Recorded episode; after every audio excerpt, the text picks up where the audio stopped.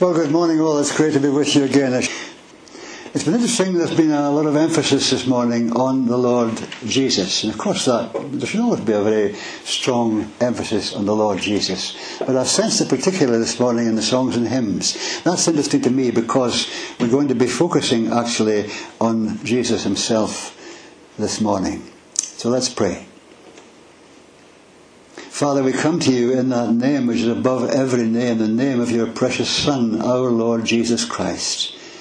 We thank you for a Saviour who tasted death for every man. We're glad now that he is crowned with glory and honour in your presence. And we thank you that one day he will leave the presence of his Father and come again to planet Earth. That's a great day we look forward to, Father, and we thank you that it's coming. And each day we live, it's one day closer. And Father, we want to hear what you want to say to us this morning about your Son. It may be familiar to us, or most of us, but we ask that you will strengthen our faith and gladden our hearts and enable us to love our Lord Jesus all the more as we understand more fully what he has done for us. So, Holy Spirit, we invite you to help preacher and hearers. In Jesus' name. Let's begin by reading a few verses from John chapter 1. In the beginning was the Word, and the Word was with God, and the Word was God. He was with God in the beginning. Through him all things were made. Without him nothing was made that has been made. In him was life, and that life was the light of men. The light shines in the darkness, but the darkness has not understood it or overcome it. There came a man who was sent from God. His name was John. He came as a witness to testify concerning that light, so that through him all men might believe.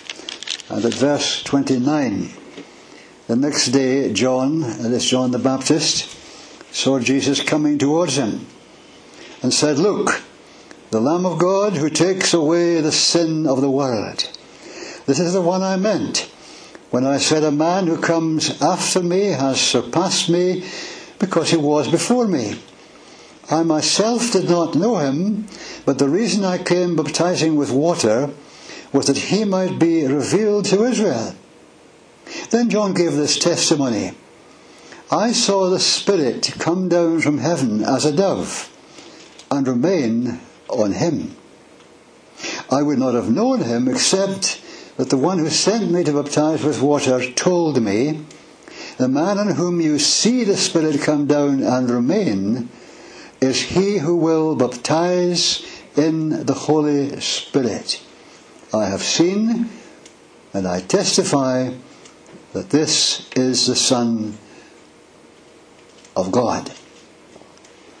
Interesting that you've been talking about Keswick this morning because one man who was a well known and well loved Keswick speaker was a personal friend, particularly of my wife's and somewhat of myself as well, George B. Duncan. And George Duncan used to tell a silly story about a man who was found wandering about in New York wearing rather strange clothes and a very strange hat on which the four letters appeared B A I K. A stranger approached him one day and said, Excuse me, sir, would you please tell me what these letters on your hat stand for? Oh, certainly, he said, I'll do that. The letters stand for, Boy, am I confused. Uh, and the stranger said, Well, yes, yes, yes, but the trouble with that is that uh, that's not how we spell confused. It is spelled not with a K, but with a C. And the man replied, Well, that just proves how confused I am. A silly story, but it reminds us that the world is full of very confused people. Yeah.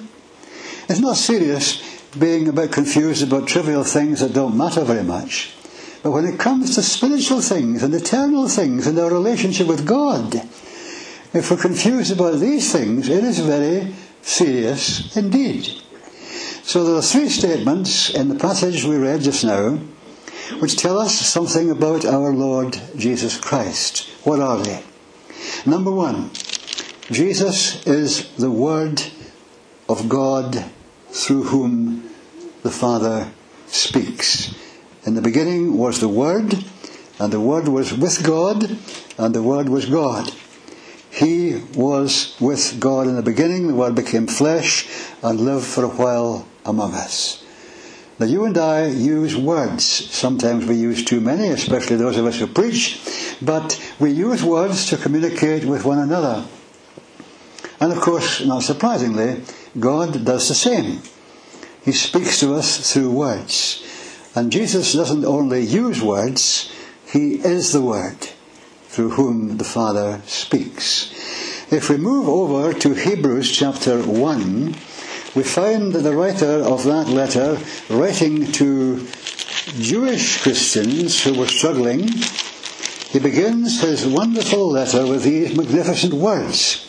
In the past, God spoke to our forefathers in the prophets at many times and in various ways, but in these last days he has spoken to us in his Son, whom he appointed heir of all things and through whom he made the universe. And if we go forward to Hebrews chapter 11, we find there it is written in Hebrews 11, by faith we understand that the universe was formed at God's command, so that what is seen was not made out of what was visible. Now, our universe fascinates many people, particularly scientists. But the one great thing the Bible tells us about the universe is that it was created ex nihilo by God. And that's a little bit of Latin for you for no extra cost. And ex nihilo means out of nothing. Hmm. How did God create the universe? Well, the Bible tells us He spoke the world, word, the, universe into being. He formed universe by His command. That's how powerful God's word is. He can create a universe just like that. Well, if His word is as powerful as that, it must surely make a powerful impact upon us. Our Lord Jesus made a wonderful statement one day about the words he was using. And I find this very helpful and very inspiring. In John chapter 6 verse 63, he says, The Spirit gives life, the flesh, that's our human nature, counts for nothing. The words that Jesus said, I have spoken to you are spirit and their life. What does that mean? Well, I think it's right to understand it to mean that the words that our Lord Jesus speaks, and I don't think it would apply probably on every occasion, why should it? But the words that our Lord Jesus does speak from time to time are charged with Holy Spirit power. Let's realize that we who are Christians, we who are here this morning because we love the Lord and want to worship Him, we are people who have been born again. And how did we come to be born again? Well, do you remember the conversation the Lord Jesus had with a man called Nicodemus, one of the Jewish leaders and teachers? And Jesus said to this man, unless a man is born again, and the word could be, could be translated as born from above, he cannot see the kingdom of God.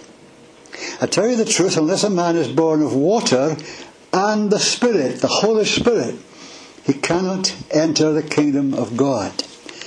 When we hear the gospel and believe in the Lord Jesus Christ, something is happening beyond what we are experiencing initially. We're being born again from above. The Holy Spirit of God is at work. And we're born again into the true believing family of God. It isn't, very, it isn't very popular to say this, but it's true. The only genuine Christians, the only people God recognizes as genuine Christian believers throughout the whole world are those who have been born again. Are you here this morning and you haven't yet been born again? Possible, possible. You see, many people think they're Christians because they have been brought up in what some still choose to call a Christian country, though it's hard to believe that. Some think they're Christians because they were sprinkled with water when they were babies. Ah, that's not true. That's not what makes us Christians. We must be born again of the Spirit. The words that I have spoken to you, said Jesus, are spirit and they are life. In chapter 5 of John's Gospel, we read that one day Jesus was in Jerusalem, and near the sheep gate in Jerusalem there is or was a pool which is called Bethesda, and which was surrounded by lots of disabled people who believed that when an angel came down and disturbed the water of the pool, the first person in and only the first person in would be healed. And one man had been lying there for 38 years. That's a long time to lie in the same place. And Jesus saw him, and knowing he'd been in that condition for that time, asked him what seems on the surface a strange question to ask. He asked him, Do you want to get well? Would you like to be healed?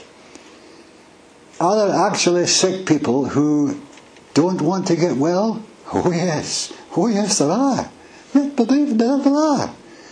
Because you see, once we're not, when we're not well, we have less responsibilities. Other people take some of our responsibilities. And the more ill we are, the less responsibility we have. And some people hate responsibility. And if oh, their illness is not too demanding, well, they don't particularly want to be healed, even today. Well, this man was quick with a reply. And he explained that when the water was troubled in the pool, someone else always got in first. He had no one to help him. Then Jesus said to him, Get up, pick up your mat and walk. But once the man was cured, he picked up his mat and walked. Jesus spoke with authority and his word was charged with Holy Spirit power and after 38 years of being immobilized, this man gets up and walks away. The words that Jesus speaks are charged with Holy Spirit power. And said Jesus, they are life. They are life giving. Still in chapter 5 of John's Gospel, in verse 24, Jesus said, Whoever hears my word and believes him who sent me has eternal life and will not be condemned. He has crossed over from death to life. So we hear the gospel, we hear the good news about Jesus, who he is, what he's done for us by dying on the cross for our sins, and we believe in him, we put our trust in him, we yield our lives to him, and through him we come to know God as our heavenly Father. And Jesus says when that happens, that person of whatever age receives eternal life. And then Jesus adds this little bit of extra. He says he will not be condemned. He has crossed over from death to life. The only genuine Christians on the face of the earth are those who have been born again of God's Spirit and in being so born again have crossed a line. There's a demarcation line between the realm of death and the realm of life. So those who hope they're Christians, imagine they're Christians, think they're Christians, but they're not born again, they are not genuine Christians, they're not saved from their sins as yet. And where are they living spiritually? They're not in the realm of life. And that means they are in the realm of death. And sometimes God uses that very fact to make people think twice about whether or not they should believe in the Lord Jesus and yield their lives to Him. Because until a person really comes to know the Lord Jesus as a personal Saviour and Lord, A, they are not yet born again, and B, they're still living in a rather horrible place, spiritually, the realm of death. Isn't it so good, so wonderful so encouraging to realize that once we cross that line, we don't go back. We may slip up, backslide in our Christian life, but that doesn't mean we cross back into the realm of death. No, no. We walk now, we live now, every day, even though we're feeling sluggish and tired and not very well. We're in the realm of life. And that ought to put fire into us. And we realize what it means. Moving over to chapter 10 of John's Gospel. Another thing that John uh, records of Jesus saying, always blesses me.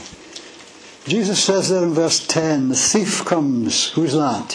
The thief is Satan. The thief comes only to steal and kill and destroy.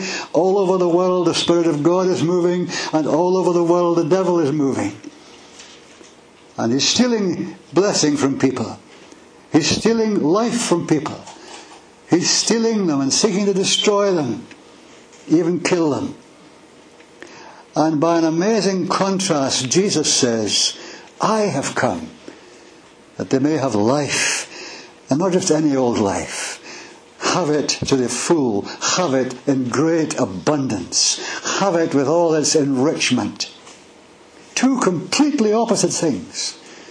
Satan seeking to destroy life and spoil life and wreck life and keep people away from God, and Jesus speaking life into people's lives and causing them to be born again and cross that line out of the realm of death into the realm of life.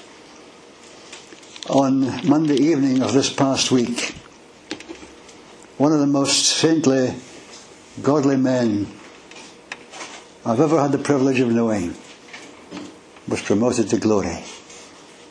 Some of you may have heard that Jim Graham, who was pastor of Gold Hill Baptist Church for 26 years, and prior to that was in Dumbarton Baptist Church and in Dunfermline Viewfield Baptist Church as pastor.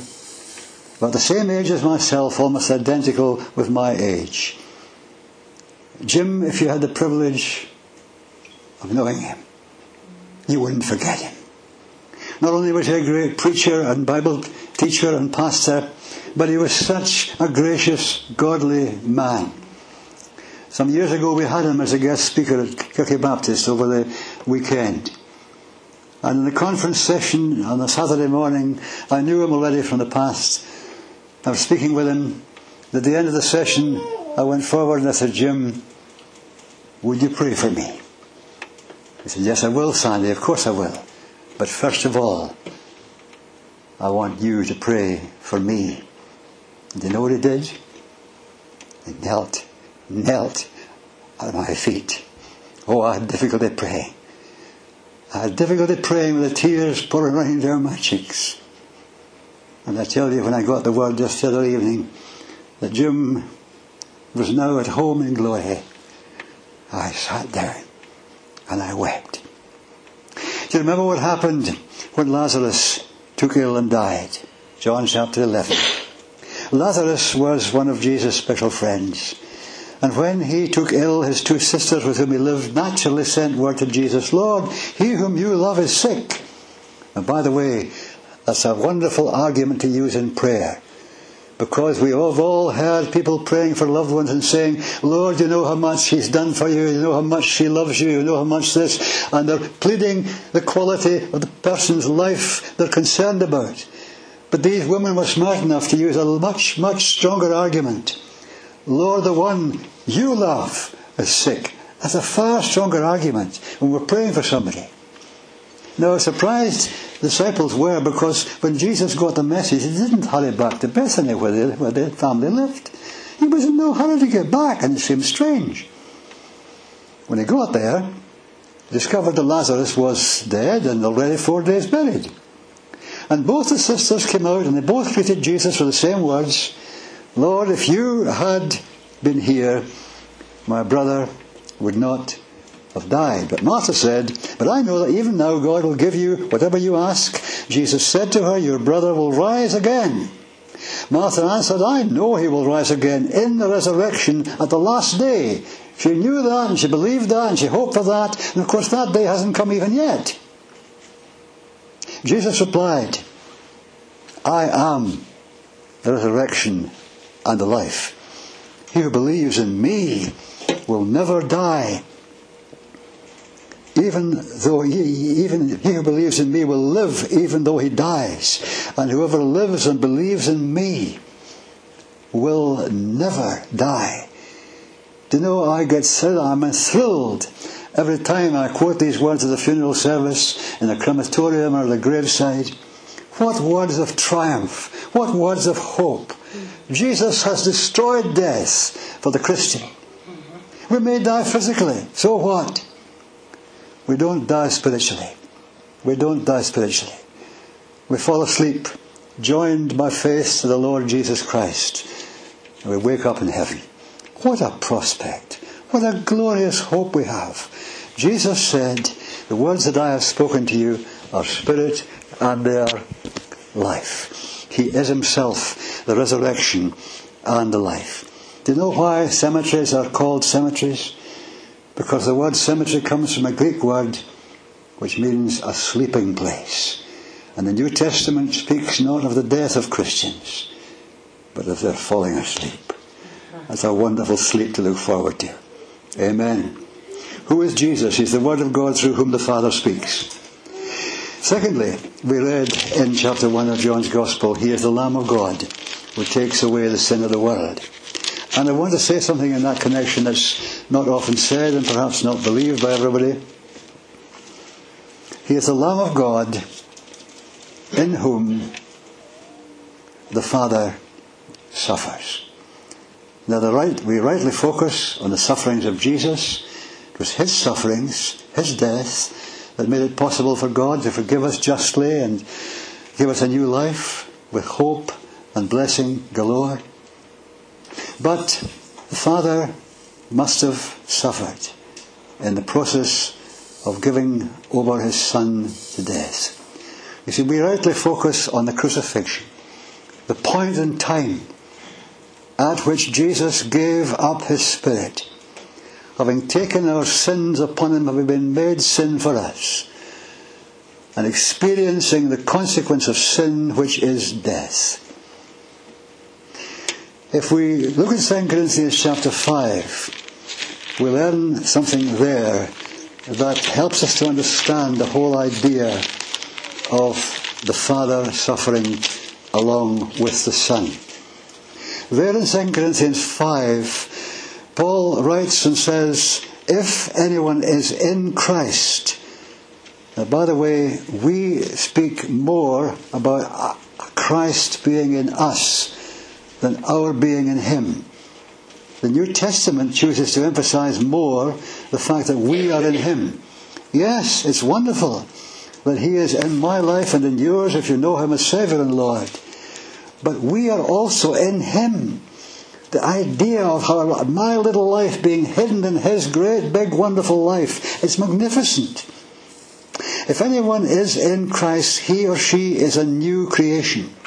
The old has gone, the new has come. And then Paul adds this. All this is from God who reconciled us to himself through Christ and gave us the ministry of reconciliation, that God in Christ was reconciling the world to himself, not counting men's sins against him. God was in Christ reconciling the world to himself. You see, years before, three and a half years before Jesus died on the cross, the Father looked down from heaven one day and he saw his Son in the muddy waters of the River Jordan, being baptized by John the Baptist. And the scriptures tell us that at that point, heaven was opened and the Holy Spirit came down on our Lord Jesus and remained on him, as we read in John's Gospel. Came down like a dove and remained on the Son of God. And the Father spoke. He spoke to his Son. And he said, You are my Son whom I love. With you I am well pleased. I think there was a smile on God's face that day. As he looked down and saw his Son. You see, already, already 30 years before that, he had come into a body of flesh like ours. What for? To identify himself with humanity and its humanness. And as he was facing the cross, he was going a stage further. Now he was identifying himself with man in his sinfulness. But remember, John's baptism was a baptism for sinners only. So at that point, Jesus was in in the act he took was identifying himself even then with our sin. Don't tell me that as the Father looked down from heaven and saw the Lord Jesus blood-stained, having been brutally handled, manhandled, treated by, treated by his enemies, nailed to the cross, crying, Father, forgive them, they don't know what they're doing. The Father must have suffered. How can any father see that and not suffer? You may disagree with me, I don't mind if you do, but I, I believe the Father suffered. There was no smile on his face that day. He was sorrowing. And yet he was grateful for the obedience of his Son to that sacrifice he was making for you and for me. Yeah. He's the Lamb of God in whom the Father suffers. But before the crucifixion ever took place, something that led up to the crucifixion was taking place. And what was that something? It was something that you and I experience in different ways at different times. It is there in Mark's Gospel, chapter 8. We can read about it. Mark chapter 8. Remember the day when Jesus asked the disciples, Who do you say I am? And quick as a flash, Peter answered, You are the Messiah. And immediately after Peter uttered these words, Jesus spoke to the disciples, saying, What? He said, He began to teach them that the Son of Man must suffer many things and be rejected by the elders, chief priests, and teachers of the law, and that he must be killed and after three days rise again. He said the enmity of those who were disturbed by the witness and the ministry and the activity of Jesus Christ. Those Jewish leaders and teachers who knew the Old Testament and ought to have welcomed the Messiah when he came, they hardened their hearts against him. They saw him as a danger. They were felt threatened. Their reputation was threatened by this rabbi, Jesus of Nazareth. And they built up in their hearts a deep and terrible sense of hatred of the Lord Jesus. In their hearts, they rejected him. Now, you and I all know what rejection feels like. Yes, we do. We all know what rejection feels like. Even children, even children experience, sadly, sometimes a sense of rejection. And that sometimes at the hands of their own parents. Shocking though it is, sadly, it can and does happen. The rejection was there in the background long before Jesus suffered on the cross. If we skip over to Luke chapter 10, the time when we read about Jesus sending out 72 others in addition to the 12 already having been out on mission trips. He gave these 72 others instructions as to what they were to do and what they were not to do as they went out to reach unbelievers with the gospel and to minister healing and so on to them. What was the last thing he said to them before they went out? This is what he said to them. He said, He who listens to you listens to me. He who rejects you rejects me. But he who rejects me rejects him who sent me. In other words, Jesus sent them out, saying in effect, expect through your ministry a mixture of acceptance and rejection. Not everyone will accept you. But understand that when they accept you, they're accepting me, Jesus. And when they reject me, Jesus, they're automatically rejecting my Father who sent me. Now, already we've mentioned two things this morning about a person who may imagine he or she is a Christian, but isn't really a Christian because they haven't come to know the Lord Jesus personally and in a life changing way. We've noticed that unless they're born again, they're not genuine Christians. We've noticed that unless they are born again, they have not crossed that line into the realm of life. They're still living in the realm of death. Here's a third thing. Those who reject the messengers of Jesus, you and I, When we try to share the gospel with somebody we love and care for and want them to know our Lord Jesus and be saved from their sins, and they say, "No, I don't want that. I'm not religious. I don't. I, don't talk to me about these things." Hmm? Ever heard that? Oh yes, I've heard that.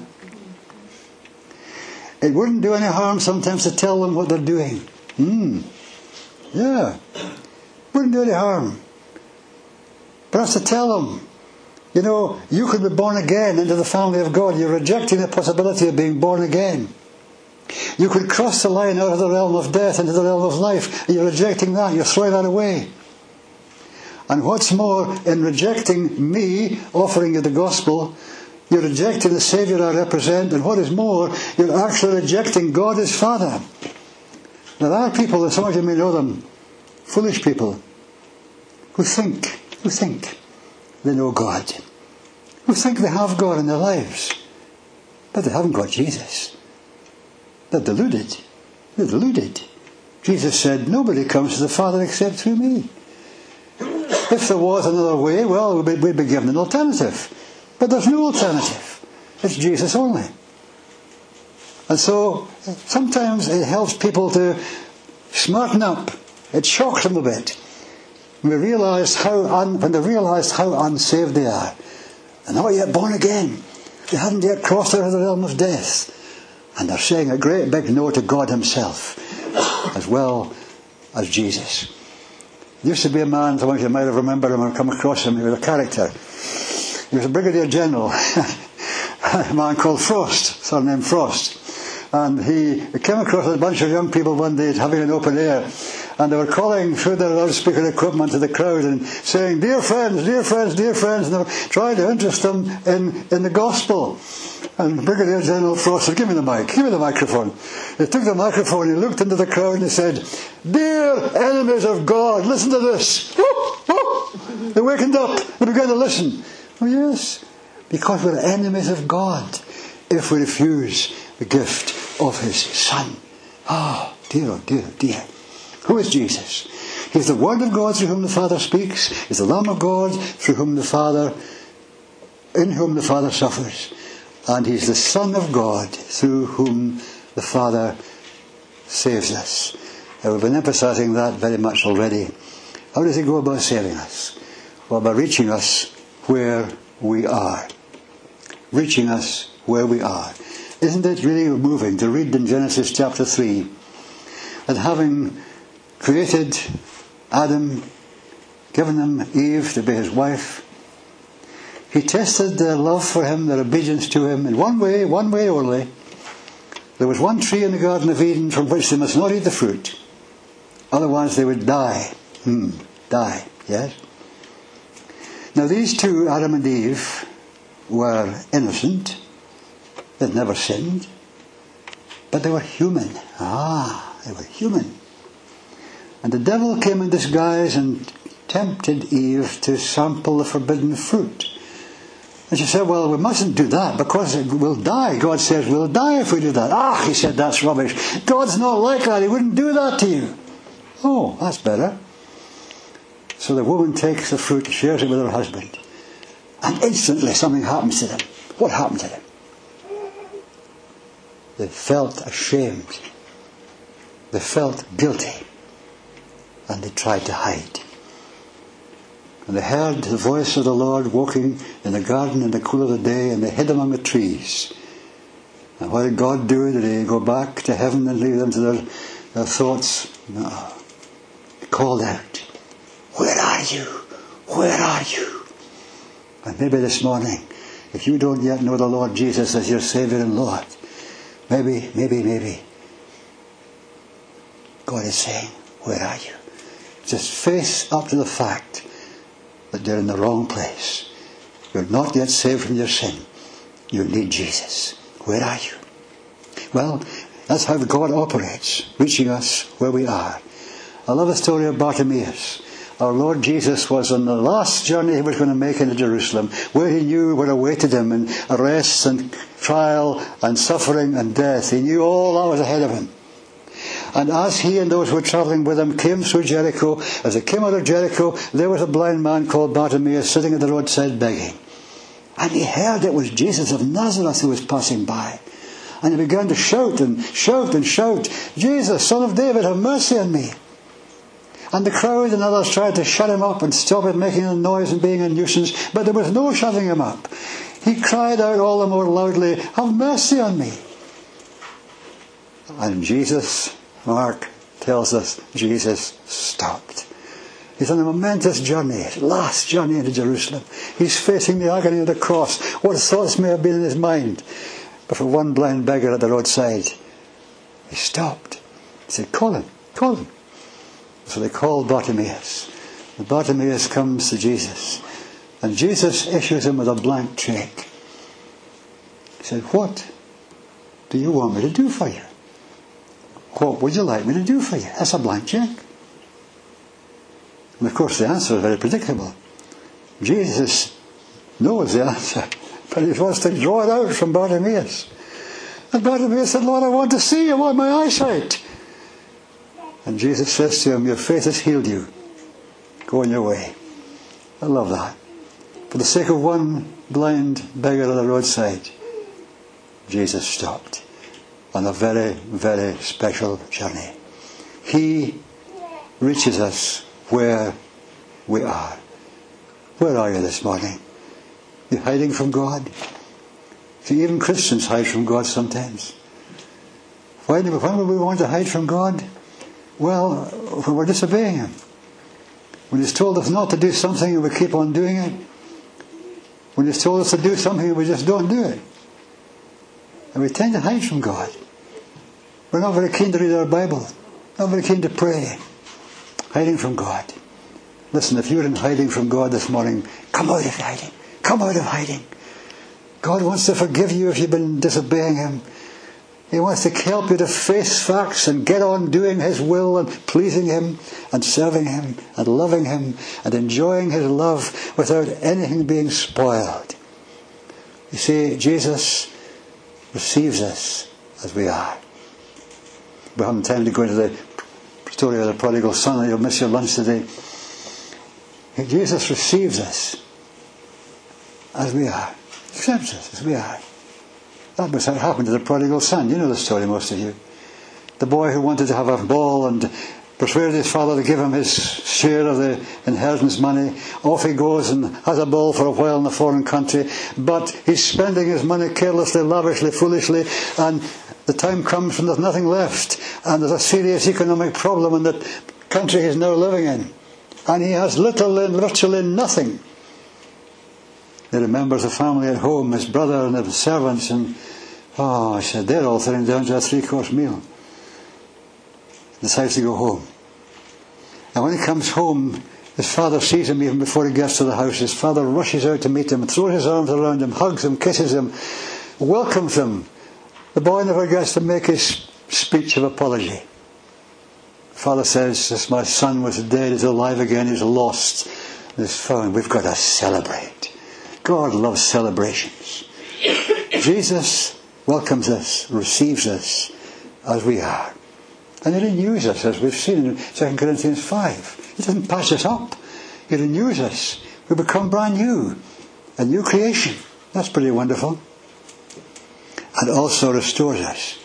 Back in the days of Joel, who wrote the prophecy about the coming of the Holy Spirit, God said through Joel at that time to his people then, I will restore to you the years the locusts have eaten.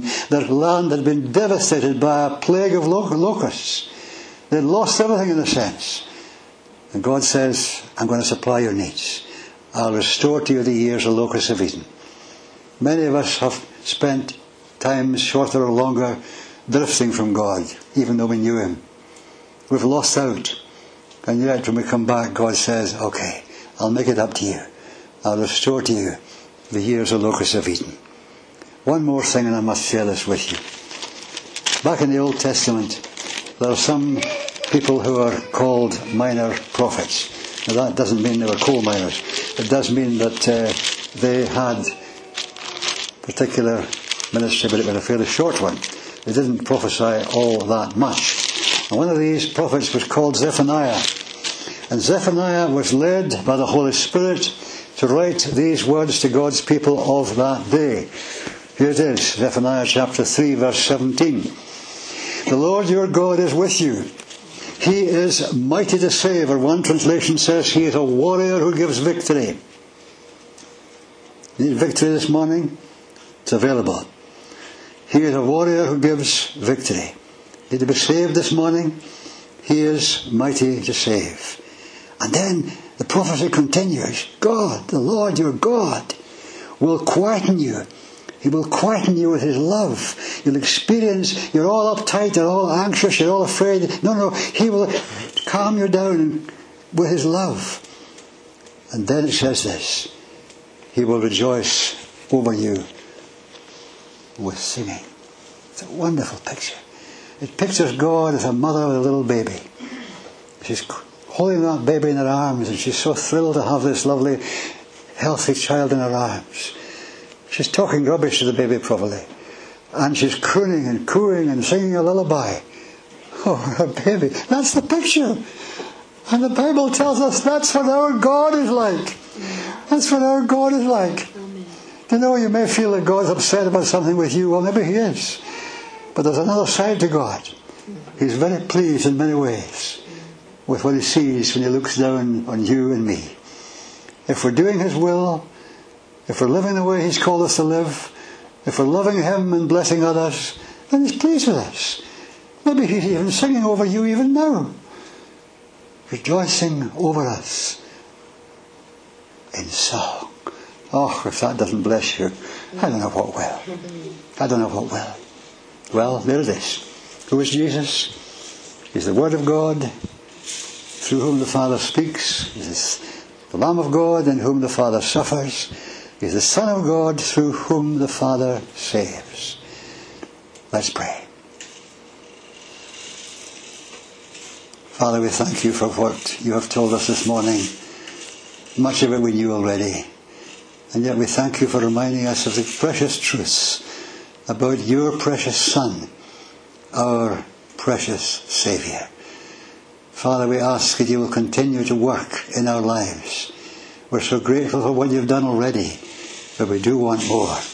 And we ask that you will keep us to the end of our life, spiritually hungry and thirsty, wanting to know our Lord Jesus more fully, more intimately, wanting to know more of your Holy Spirit at work in our lives and through our lives, reaching out to those around us.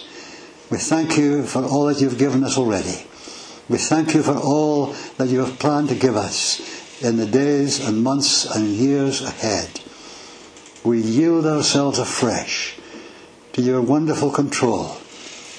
And we ask that you will help us every day to renew our commitment to our risen Lord and to desire always what will please you, our Heavenly Father.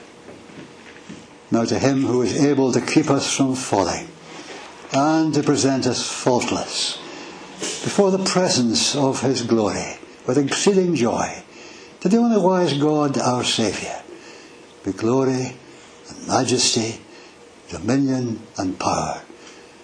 And may the grace of the Lord Jesus, the love of God our Father, and the fellowship of the Holy Spirit be with us now and always.